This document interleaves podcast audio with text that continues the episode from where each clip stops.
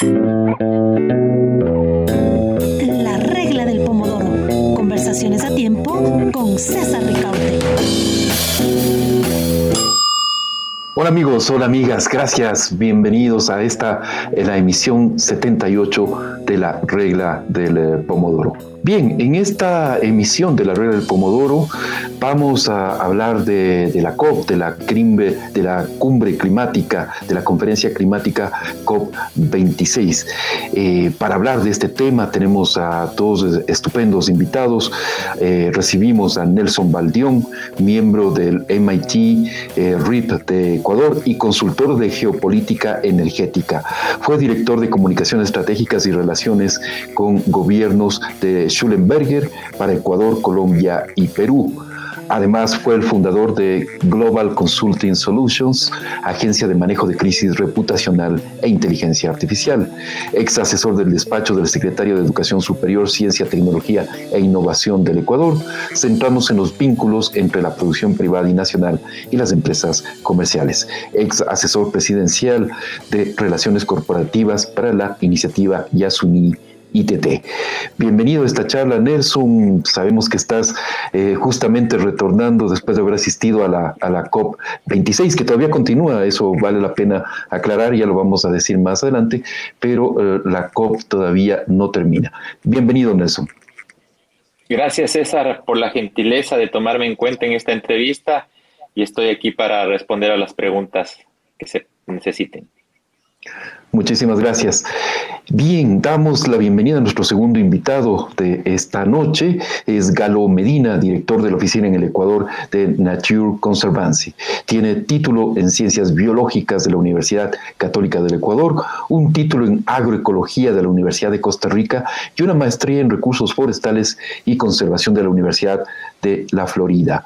Sus responsabilidades se han relacionado con procesos de diálogo político y promoción de políticas públicas sobre conservación de la biodiversidad a nivel local, nacional y regional andino. Bienvenido, Galo. Gracias por acompañarnos en esta noche. Muchas gracias, César. Eh, un gusto y gracias por la invitación. Muy amable a ti. Bienvenidos una vez más a todos quienes se conectan a esta transmisión. Vamos con alguna información de contexto. Eh, la ciudad escocesa de Glasgow acoge entre el 31 de octubre y el 12 de diciembre la llamada COP26, la Cumbre Internacional sobre el Cambio Climático.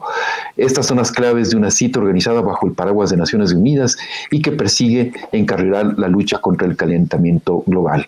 Las siglas eh, COP en inglés se refieren a la Conferencia de las Partes, es decir, a una reunión normalmente anual de los casi 200 países que, que forman parte de la Convención Marco de las Naciones Unidas sobre el Cambio Climático.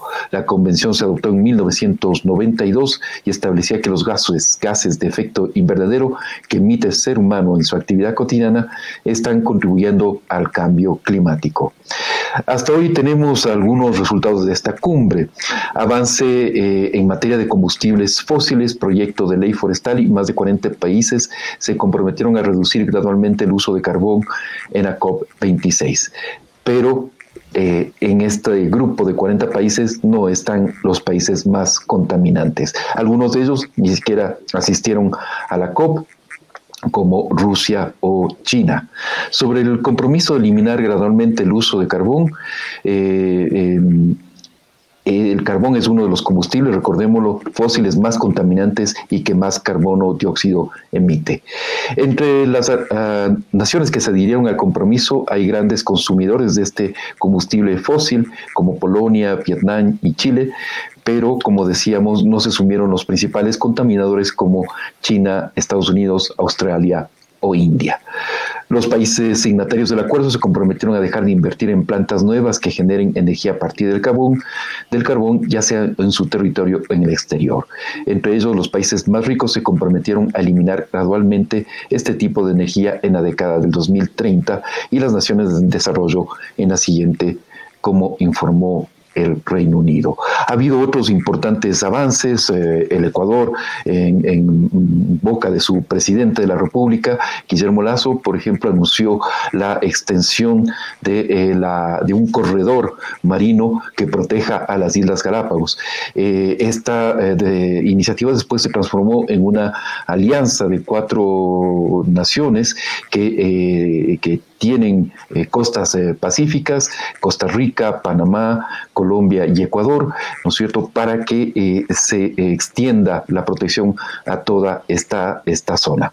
Vamos a, justamente a conversar con nuestros invitados acerca de estos, de estos anuncios, de lo que le ha faltado a la COP, qué es lo que podríamos esperar, decíamos que la COP va eh, dura, y pasa a una, a una fase de trabajo más, más técnico, ya no tanto la presencia de, de, los líderes mundiales, sino un trabajo más técnico. Pero ¿qué podemos esperar entonces de la cumbre de Glasgow? ¿Cuáles son las expectativas respecto de la COP26? ¿Qué tan importante es el anuncio del Ecuador, esta, esta iniciativa? Lanzamos estas preguntas disparadoras a nuestros invitados y, e iniciamos ya la conversación, el diálogo. Vamos a, dar la palabra primero a Nelson y luego a, Galo. Nelson, ¿cómo, cómo evalúas eh, estos primeros días de la COP26? Eh, eh, César Galo, muchas gracias. creo que todo esfuerzo es válido. lastimosamente, nuestro planeta necesita energía, necesita trabajo y todos los esfuerzos que se están tratando de poner de acuerdo todas las partes interesadas, ya que recordemos que atrás de esto hay demasiados intereses geopolíticos, necesitan plasmarse en el documento final. Eh, justamente hoy nos entregaban acá un, documento en el, del New York Times donde se pone públicamente, no sé si ven, eh, el tema de la industria fósil. Y lo voy a llevar allá de recuerdo porque espero que todas estas, estas industrias eh, tomen en cuenta el mensaje que se está dando al mundo. Eh, los dos primeros días estuvieron llenos, y diría, de muchísimos, de muchísimos eh, líderes mundiales.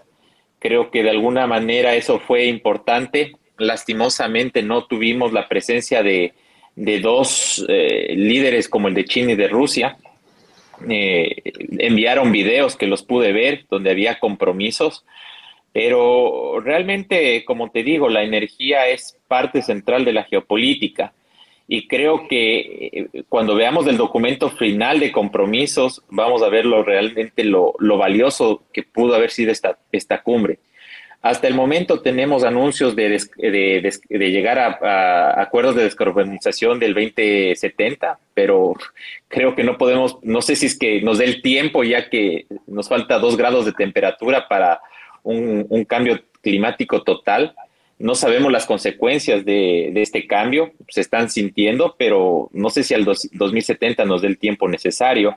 Se está hablando de proteger los bosques, básicamente, para que puedan absorber más dióxido de carbono, se está hablando de, poder poner financiamiento, eh, el financiamiento para la producción de, combustibles fósiles, eh, que son palabras que se han venido oyendo no desde ahora, desde hace mucho años, mucho tiempo atrás. Eh, como antes de empezar te comentaba, hoy nos dimos cuenta que seguimos dependiendo del petróleo eh, el, anuncio de aumento de producción, un clamor desesperado también del gobierno de Estados Unidos ante los costos que se están produciendo, se están levantando los valores de combustible, hay una cadena logística que se está trabando, la producción está aumentando, pues demuestra que solo el simple hecho de aumentar 400 mil barriles más diarios bajo el precio, o sea, estamos realmente dependiendo del petróleo como material fósil y es algo que Realmente no sé si un documento refleje el verdadero espíritu de querer cambiar algo que nos tiene entre la espada y la pared, que es generar trabajos a través de energía y que lo único que nos da energía en esa cantidad es, es los fósiles y el, y el carbón. Galo, eh, vamos contigo. ¿Cuál es tu, evaluación? Y, quizás quieras comentar este, esto, esto que dice Nelson y que de alguna eh, y que es eh, absolutamente cierto, ¿no? Que la, economía mundial sigue atado fuertemente, estrechamente a los combustibles fósiles y va a ser muy complicado cambiar esa dinámica en los próximos años. ¿Qué, qué, qué opinas de esto? Gracias, César. Un gusto, Nelson, y qué, bueno que estás en, donde las papas queman, ¿no? En, la COP. Eh, a ver, eh, esencialmente eh, para nosotros, digamos, y cuando hablo de nosotros, yo estoy hablando ya de, nosotros, la sociedad global, ¿no? Es decir, esta reunión, hay un montón de expectativas de todos los sectores sobre la reunión que está teniendo lugar en Escocia en estos días. me parece que allí deberían definirse cuáles son los parámetros en los que nuestro mundo va a regir en los próximos años.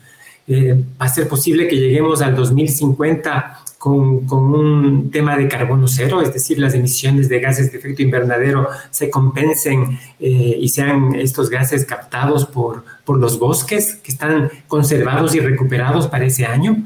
Yo no sé si eso es posible, yo espero que así sea. Y espero que así sea porque este es un tema que nos incumbe a todos y a todas. A todos, no importa quiénes seamos, ¿no? Es decir, el tema climático es algo que nos incumbe a todas las personas que, que, habitamos este mundo, porque como decía Nelson, no tenemos otro mundo en donde vivir. Pueden haber experimentos interesantes sobre viajes a otros planetas o al espacio, pero en la práctica estamos y tenemos que vivir acá. Y siempre decimos, estamos pensando en nuestros hijos y en nuestros nietos. Entonces, eh, nosotros creemos, y cuando digo nosotros, la organización en la que yo trabajo y muchas organizaciones que trabajan en el, tema eh, ambiental, que la naturaleza tiene un papel fundamental para ayudar a combatir eh, los efectos del cambio climático, para ayudarnos a nosotros, seres humanos, causantes de, ese, de, este, de, este, de, este, impacto sobre el planeta a encontrar la, la, forma para mitigar esos, esos efectos. Y la naturaleza, como digo, tiene la solución. Nosotros llamamos estas soluciones climáticas naturales o basadas en naturaleza, que están muy vinculadas con la protección, ¿no? Tú decías, César, el anuncio que hizo nuestro presidente en días pasados sobre la ampliación de la Reserva Marina de Galápagos o la firma que suscribió eh, en, eh, el Ecuador para eh, eliminar la deforestación hacia el año 2030 son medidas que deberían funcionar, que tienen que funcionar en beneficio de nosotros seres humanos, en beneficio de nuestros hijos y de nuestros nietos. Yo quiero traer a colación mucho de lo que ha pasado con el tema de, del COVID, por ejemplo. Cuando se reunieron en la COP25 y, y, empezaron a especular sobre qué va a pasar en, el, en la COP26 del año 2020, que no se dio, porque, porque hubo este, este, este, eh, esta pandemia que, que, ha tenido unas consideraciones gravísimas, nosotros pensábamos que temas como, un, como una pandemia por el número de, de, seres humanos que habitamos el planeta iba a darse en, en, muchos años después, que iban a ser nuestros hijos o nuestros nietos quienes iban a enfrentar esos problemas, pero resulta que no, que fuimos nosotros mismos quienes hemos eh, tenido que enfrentar esos problemas. Y ahora el tema de cambio climático afecta a nuestra familia, afecta a nuestra economía, afecta al, medio en el que vivimos, a nuestros países, al planeta en términos generales. Entonces, eh, hay unas expectativas muy importantes sobre lo que se logre en la COP26, estimado eh, César. Gracias por estas primeras lecturas.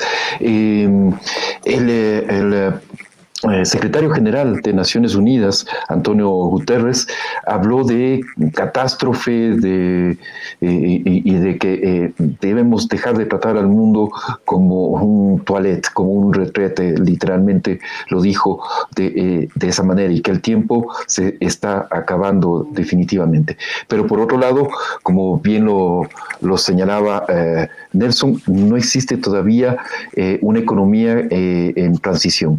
O sí existe, Nelson. ¿Tú cómo ves estos esfuerzos para pasar a, energías limpias, a energías renovables, frente a, todo lo que significa eh, la generación de energía eh, ligado a, las energías fósiles, ¿no? a los recursos fósiles? Eh, mira, no estamos en una economía de transición porque si tú te das cuenta, eh, Saudi Aramco, la empresa más grande del planeta de petróleo, acaba de ganar 30 mil millones de dólares. Eh, y todas las petroleras están ganando miles de millones de dólares, ya que eh, la pandemia nos frenó, pero realmente no hay otras fuentes de energía que, que puedan suplir lo que realmente te produce los hidrocarburos y el carbón. Entonces hay que ser extremadamente sinceros y hacer un, realmente una conciencia. Greta Thunberg eh, fue muy, muy clara al decir que muchas veces estamos usando el cambio climático para un greenwash, un lavado verde, como lo dicen. Y, y, yo creo que de alguna manera estamos poniendo un esfuerzo todas las industrias extractivas. Yo pertenezco a las industrias extractivas, estamos buscando pero en dado caso, incluso el cambiar de matriz demanda muchos recursos. Estás hablando de aproximadamente descarbonizar nuestra economía y llevarla a que sea eh, net zero eh, emissions. Estás hablando de 130 trillones de dólares. 130 trillones de dólares que vas a consumir recursos. Las aspas de las eh, eólicas, de la energía eólica, son hechas de, madera de, de balsa que es un problema grave que tenemos ahorita en la Amazonía.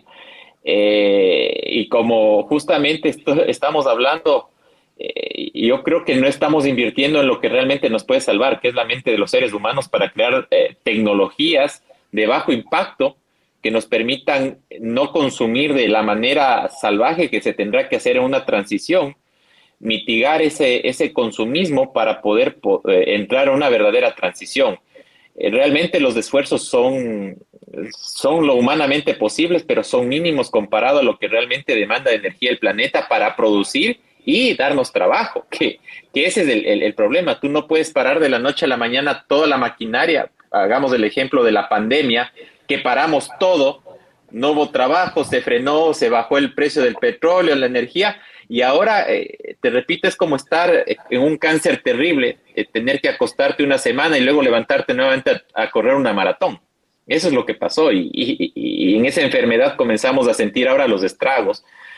Eh, y creo que eh, comparto nuevamente, nos falta invertir en las mentes y en las tecnologías necesarias que nos hagan hacer eh, con menos cantidad de errores el cambio de transición, porque si es que nos ponemos ahorita a experimentar, no va a haber tiempo. Eh, los errores cuestan caro. Entonces, creo que eh, la formación de profesionales eh, y de mentes que entiendan esto, las consecuencias y el desarrollo de nuevas tecnologías, hay una deficiencia. voy contigo, Galo compartes este análisis, qué se debería hacer. Eh, lo, que plantea Nelson es inversión en nuevas tecnologías, que tiene que definitivamente desarrollarse unas nuevas eh, tecnologías que quizás muchas de esas todavía no las, no las vemos, ¿cierto? Pero eh, ese es la, pero este, el estímulo para generar esas nuevas tecnologías todavía no llega, todavía no, no está ahí, no, la, no, lo, no lo vemos. Em, compartes ese análisis. Definitivamente, definitivamente lo que dice Nelson es muy, es muy cierto. Yo lo que quisiera resaltar es que aparte de, esta generación y la búsqueda de las energías alternativas, ¿no? que reemplacen que reemplacen a los combustibles fósiles de, que como dice Nelson, eh, eh, eh, vivimos en esta, en esta matriz, pero si no hacemos todos los esfuerzos para que la ciencia, la tecnología, las inversiones hagan que cambiemos de una manera inteligente a energías alternativas, no va a ser posible que, lleguemos a esta eh, descarbonización, a este eh, carbono cero al año 2050. ¿no? Eh, esto complementado con la naturaleza. La naturaleza, y eso, digamos, los que trabajamos en, temas de conservación de, de naturaleza, aportan, pueden aportar en al menos la tercera parte de la solución para el tema de cambio climático, pero la inversión es mínima. La inversión hasta el momento es se habla del 2, 3% en temas vinculados con naturaleza. Entonces me parece que debe haber un equilibrio allá entre, no es uno u otro, son ambas. Es el tema de la ciencia, de la tecnología, de, las nuevas fuentes energéticas, pero también el tema de la naturaleza. Yo quiero resaltar ahí algo que está pasando en nuestro país, pensando un poquito en, lo que pasa en nuestro país, ¿no? Yo quiero saludar la decisión del gobierno ecuatoriano de ampliar la Reserva Marina de Galápagos. Me parece que ese es un mensaje importantísimo. Además, un mensaje vinculado con otros temas, como por ejemplo el hecho de este corredor marino, ¿no? Con otros países como, Colombia, eh, eh, Panamá y Costa Rica algo que se venía eh, en la teoría impulsando desde hace mucho tiempo. Me parece que esas son medidas importantes. Pero evidentemente todas estas medidas tienen que complementarse con otras actividades, ¿no? Como decía, como decía Nelson, hay temas vinculados acá en el día a día con qué pasa con el tema petrolero qué pasa con el tema minero en nuestro país, ¿no? ¿Cómo vamos a ser consecuentes con lo que hacemos en temas marino-costeros, en temas de control de deforestación, con, con, otro tipo de temas? La solución no es fácil, pero lo que yo quiero resaltar aquí eh, y algo que se que, se, que me parece que se ha establecido mucho en, la COP en estos momentos es que la solución está en las manos de todos quienes conformamos las sociedades humanas. No está en, en unos en detrimento de otros todos tenemos que comprometernos desde nuestro día a día, desde nuestro día a día en, casa, en, el trabajo, en lo que hacemos, en, cómo, cómo, vemos el futuro, ¿no es cierto? Entonces, creo que eso es un tema importante. Eh, yo estoy trabajando en temas de conservación de la naturaleza desde hace 30 años y sí puedo decir que una cosa era trabajar con temas de conservación a, inicios de los 90 y otra cosa es trabajar ahora en los 2000, 2020, ¿no es cierto? Es ahí la, la, yo creo que nosotros hemos sido, hemos podido palpar esos cambios en, en, el clima, hemos podido palpar esos cambios eh, como resultado de la destrucción de la naturaleza que hacen que seamos y que tengamos una visión distinta. Por eso yo quiero dejar un mensaje de optimismo de, de, y además de urgencia, ¿no? Urgencia de que estamos en el momento de que todavía lo que hacemos eh, sirve. Después, quién sabe, sea un punto de no retorno. Nelson, eh, te pregunto, ¿Cómo viste el anuncio del, presidente Lazo? ¿Qué, reacción hubo en la, cumbre? Tú estuviste ahí, vimos fotos eh, tuyas hoy en la delegación ecuatoriana con, con el primer ministro británico Boris Johnson, algunas otras personalidades. Eh, ¿Cómo fue recibido este, este anuncio y cómo es compatible este anuncio con eh, la oferta de campaña de duplicar la producción petrolera del país y también de eh, abrir con mayor intensidad las industrias mineras, básicamente? ¿no? ¿cómo, ¿Cómo ves tú esto?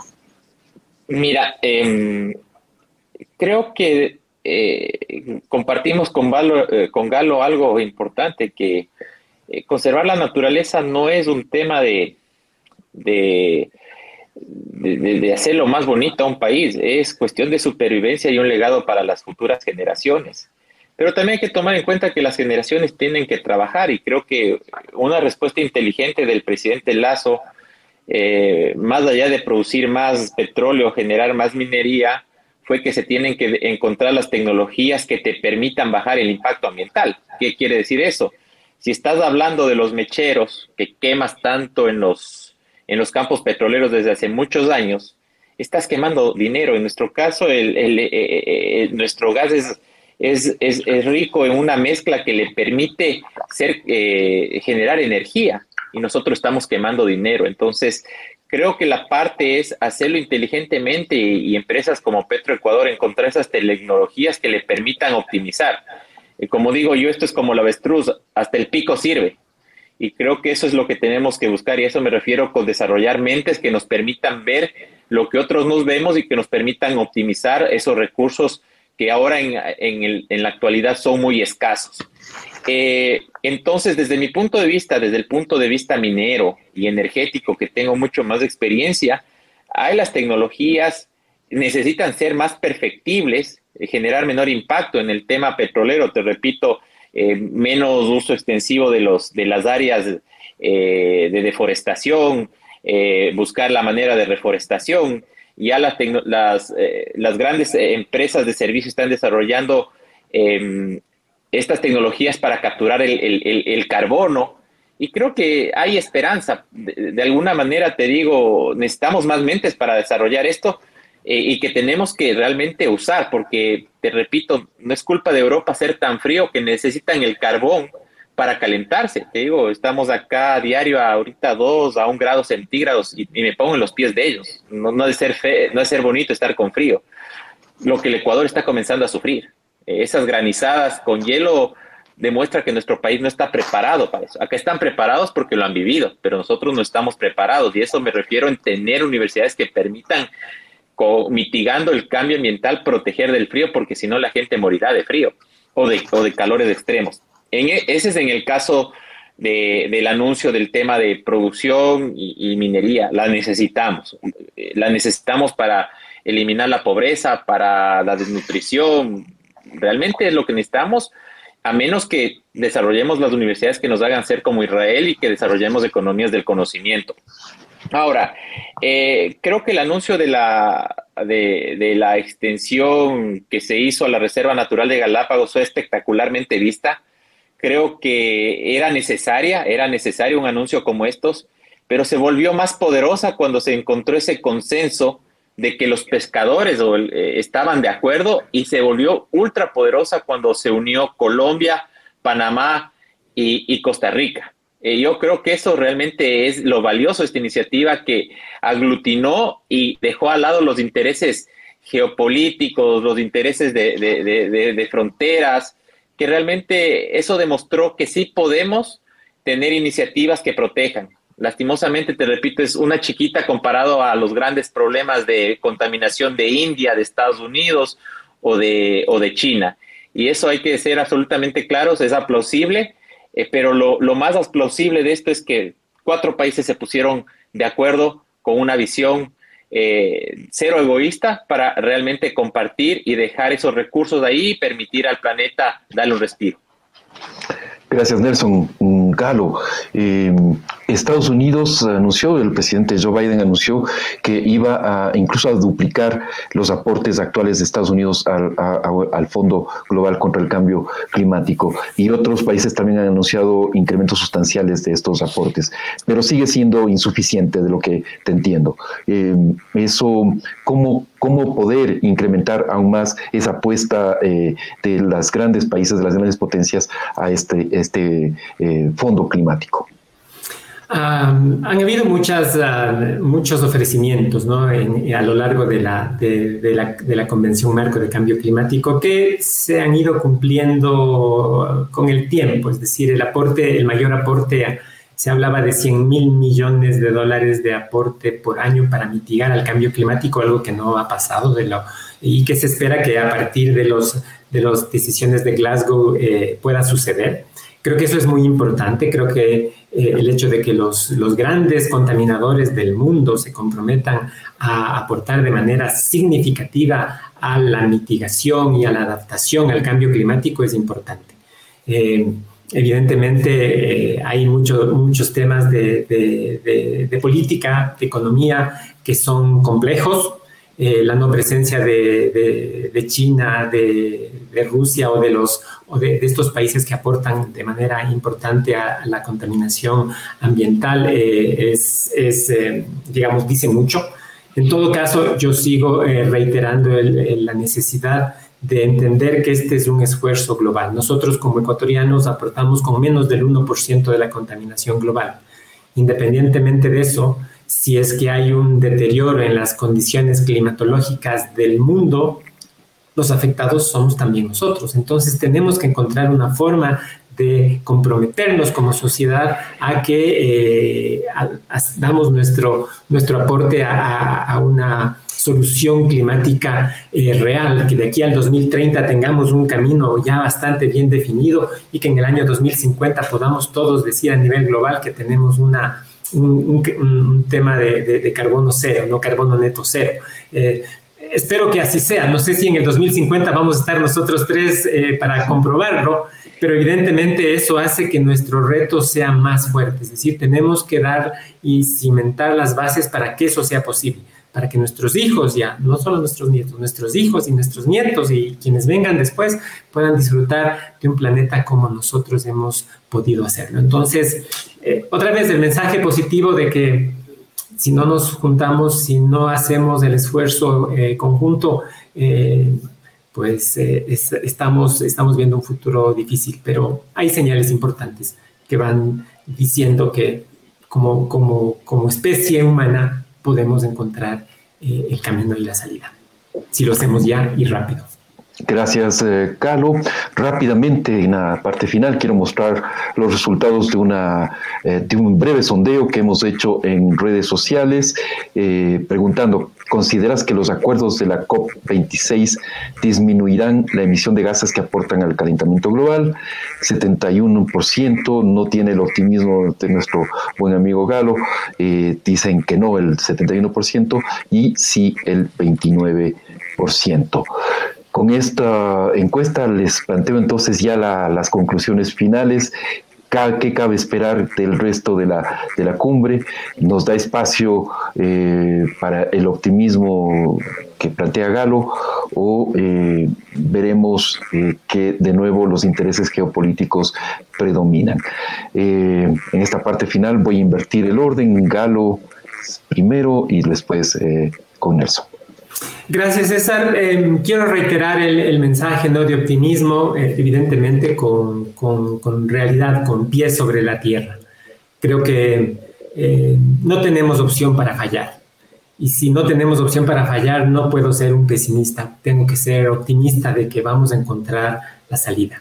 Y nosotros somos parte de un engranaje gigante que debe encontrar ese, esa, esa, salida. Y, y, en ese, y en ese proceso creo que los ecuatorianos y las ecuatorianas estamos comprometidos para eso, ¿no? Eh, eh, pienso yo siempre en, los, nuestros hijos, en nuestros nietos, en quienes vienen después. No tenemos opciones. Tenemos que enfrentar el tema y hacerlo ya y de manera decidida, eficiente, eh, comprometida, colaborativamente, para ser exitosos en el, en el largo plazo. Gracias, Carlos. Nelson. Sí, César, como comparto con Galo y, la fe es lo último que muere, hay que mantener esa esperanza, poner nuestro grano de arena, más que todo ser conscientes. Eh, y creo que desde esa perspectiva, ah, repito, si no fuera por eh, todo esto que hemos hecho los humanos, no tuviéramos comunicaciones o no tuviéramos ropa. Mucho de todo lo que usamos, de hecho, en base a todos estos recursos naturales. Lo que sí creo, repito, es que tenemos que encontrar la tecnología necesaria que nos permita mitigar o minimizar el impacto ambiental y sobre todo ser una raza que reciclemos, que entremos en economías circulares. Lastimosamente somos el único mamífero en la Tierra que eh, la basura la botamos, no reciclamos. Y creo que todo eso ya no está en nuestro chip, pero sí en las, en las juventudes. Esperamos que que los jóvenes sean el, cambio que a nosotros nos vuelva conscientes, porque el planeta ya no es ni siquiera para nuestros hijos. No sabemos si mañana eh, este tema del cambio nos va a afectar. Las migraciones se está calculando en 400 millones de personas para encontrar no, no un nuevo estilo de vida, sino alimentos. Si ahorita vemos las migraciones que existen en Estados Unidos de 10 mil, 15 mil personas, ¿cómo será ver toda esa gente que viene a buscar comida? Y el, y el ser humano no, no, no, espera la alimentación. Y hablemos de las catástrofes naturales. Dios quiera no, no nos impacte estos grandes eh, huracanes en nuestras costas que nunca hemos visto porque no tenemos los recursos y no estamos preparados.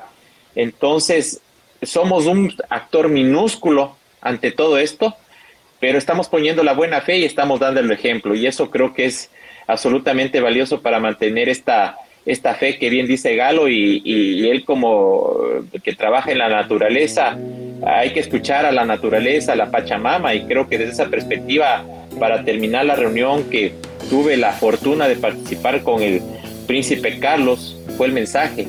Eh, les escuchó a los indígenas amazónicos, ecuatorianos, y creo que también tenemos que aprender a escuchar porque ellos viven y conocen, y creo que hay que aprender a trabajar con ellos también. Y eso creo que es un tema de empatía que nos estamos olvidando. Así es, gracias eh, Nelson, gracias Galo. Definitivamente el asunto es que el cambio climático va a tener un impacto enorme en la vida de millones de personas y eso, como bien dicen Nelson, hay que, hay que escucharlo, hay que tenerlo muy, muy en cuenta. No es un asunto de solamente la naturaleza por sí misma, sino por el impacto que va a tener en la vida de las personas. Eh, muchísimas gracias una vez más, eh, ha sido un gusto contar con, con, sus conocimientos, Galo, Nelson, y los comprometemos para una próxima emisión. Y también les damos la bienvenida, más bien las gracias a quienes se han unido a esta transmisión a través de nuestras redes sociales. Un fuerte abrazo y hasta la próxima semana. La regla del pomodoro. Conversaciones a tiempo con César Ricaute.